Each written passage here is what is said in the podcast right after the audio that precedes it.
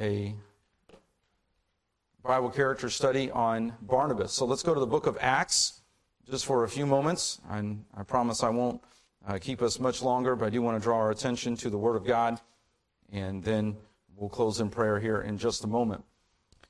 Acts chapter 4, Acts chapter 4, we see Barnabas in verse number 36. Acts 4 and verse 36, and Joseph, who by the apostles was surnamed Barnabas, which is being interpreted the son of consolation, a Levite, and of the country of Cyprus. So we introduce Barnabas, a character in the New Testament that has a tremendous impact, even though he is not mentioned a lot. There are several references to him, but he doesn't have the, uh, the coverage, so to speak, of uh, Peter or Paul.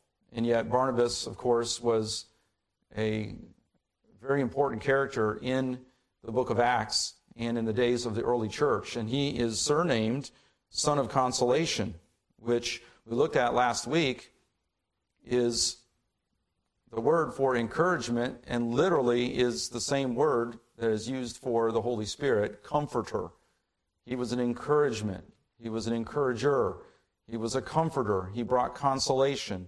We see him involved with the Apostle Paul and we see him involved here in Acts 4, having land, verse 37, sold it and brought the money and laid it at the apostles' feet.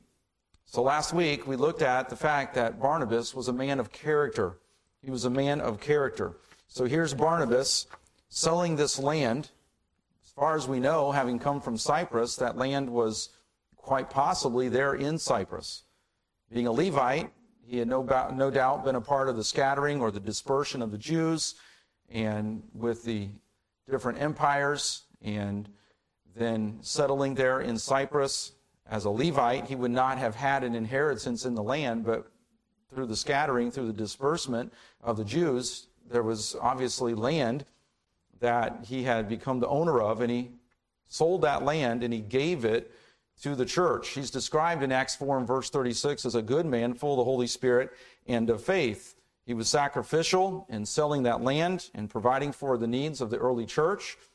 And like Paul, he did not require financial support. We're assuming he, like Paul, served in tent making, bivocational, missionaries, pastors, and yet they did not in any way take advantage of the church. They did not even want that accusation to be brought up. They knew how the churches were not rich and increased with goods, and they chose in their Christian liberty to sacrifice a liberty that they had to take a salary from the church, but they chose not to, knowing the needs of the church in the early days were very great. They chose to sacrifice, to give up that liberty, and to be tent makers, to work a, a bivocational uh, ministry. And while they preached and taught, they apparently made tents on the side. We know Paul was, probably Barnabas as well. And that is how they uh, gained income while they served faithfully and actively in the church. As a servant, we saw Barnabas brought Paul to the apostles when no one was willing to bring Paul in and to trust him after having been a murderer, having been the leader in the persecution of Christians. And then Saul gets saved on the road to Damascus. He's renamed Paul. He does begin to preach, he does receive some training, and then Barnabas recognizes that God is using this man. This is not somebody who's a fraud or a charlatan. He's not just somebody who's putting up a front. You know how it is with some of these superstars. You know, they talk God, they talk Jesus for a little while until they become famous, and all of a sudden God and Jesus goes away. I can think of a race car driver who I, I, I really enjoyed uh, his driving ability. And uh, he was from Indiana. And early in his career, when he was winning lots of races, he taught Jesus and he taught God. And he was very, very open about his faith. And then as soon as he went through a divorce and his career started to go downhill, all of a sudden God and Jesus and all that faith talk kind of disappeared. And uh, Paul wasn't like that. Paul was not a man who just took on the faith and started talking Jesus in order to uh, fool the people. No, Barnabas saw this man is genuinely saved. This man is a follower of Jesus Christ like us. And God is using him, and he introduces Paul to the apostles. And he's a servant. There, there again, we see him as an encourager and a comforter and a son of consolation. He encouraged the church in Antioch, included Paul in the ministry. Barnabas is sent up to Antioch, and God does an incredible work. People are getting saved, revivals breaking out, and Barnabas is overwhelmed, and he remembers Paul's right down the road in Tarsus. Let's see if uh, he can come and help me. He goes down, he brings Paul up, and the two of them preach, and for over a year, they serve together in Antioch, and God just does an incredible work. They go down to Jerusalem and they report and the Jerusalem church gets excited because God is blessing up in Antioch, and they send Paul and Barnabas back up there. And then what does Antioch do? They send Paul and Barnabas out on a missionary journey. And just one thing after another. Uh, even as they went down to Jerusalem, Paul and Barnabas took that offering. But we see Barnabas just being in the way the Lord led him, being where God could use him, being available. Uh, some people say the greatest ability is dependability. But sometimes the greatest ability is availability. Just saying, God, here am I, send me. God, here am I, use me however you want to use me. Even if it means scrubbing the toilet or taking out the trash, whatever it is, Lord, use me. Even if it's in an area that I don't feel the most comfortable, maybe it's some place that you want to grow me and develop me. So we see him as a servant, we see him in missions. And then the one negative that we have to bring up is that he does follow Peter in a little bit of hypocrisy. As Peter and Barnabas in Galatians 2, Paul has to rebuke them because when the uh, Gentiles are getting saved, Paul, excuse me, uh, Peter and Barnabas are ministering to the Gentiles, and then these Orthodox Jews come in to town and Peter and Barnabas quit ministering to the Gentiles. And Paul says, that should not be the case. You're being hypocrites. Why is it that you don't minister to the Gentiles when the Orthodox Jews come? What's going on here? Don't you realize that what you're doing is hypocritical, is not being the, the servant and the evangelist and the, using the ministry the way God has called you to. And Paul, with a kind and a tender, compassionate heart, he's stern.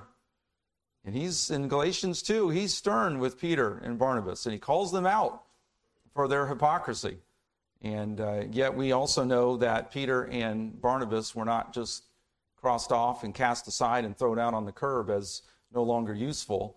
Obviously, God continued to use them. Uh, we no doubt uh, know that Peter and Barnabas repented of that, and as far as we can tell, uh, they got that matter fixed and they continued to be effective in the Lord's work, but they had to be confronted in that area of misstep. Uh, backing up, and as we come to a close here with our time, once again, we see missions. We see Barnabas going with Paul on the first missionary journey. With Paul, he went in Acts 15 and defended the true gospel to the Jerusalem council. Barnabas is there saying, Yes, God is saving the Gentiles. God is using the Gentiles. Yes, the Gentiles are filled with the Holy Spirit. They have been indwelled by the Holy Spirit, just like the Jews. And they go through and they defend the true gospel. And then, of course, out of that uh, Jerusalem council comes a renewal of Gentile ministry and the forsaking of the Mosaic law as the true and only way of sanctification as we know in Acts 15, the church was struggling. Do we keep the Mosaic law as a sign of our sanctification and then require it of the Gentiles? And they had to go before the council, and James, the head of the Jerusalem church, and that council, they debate this.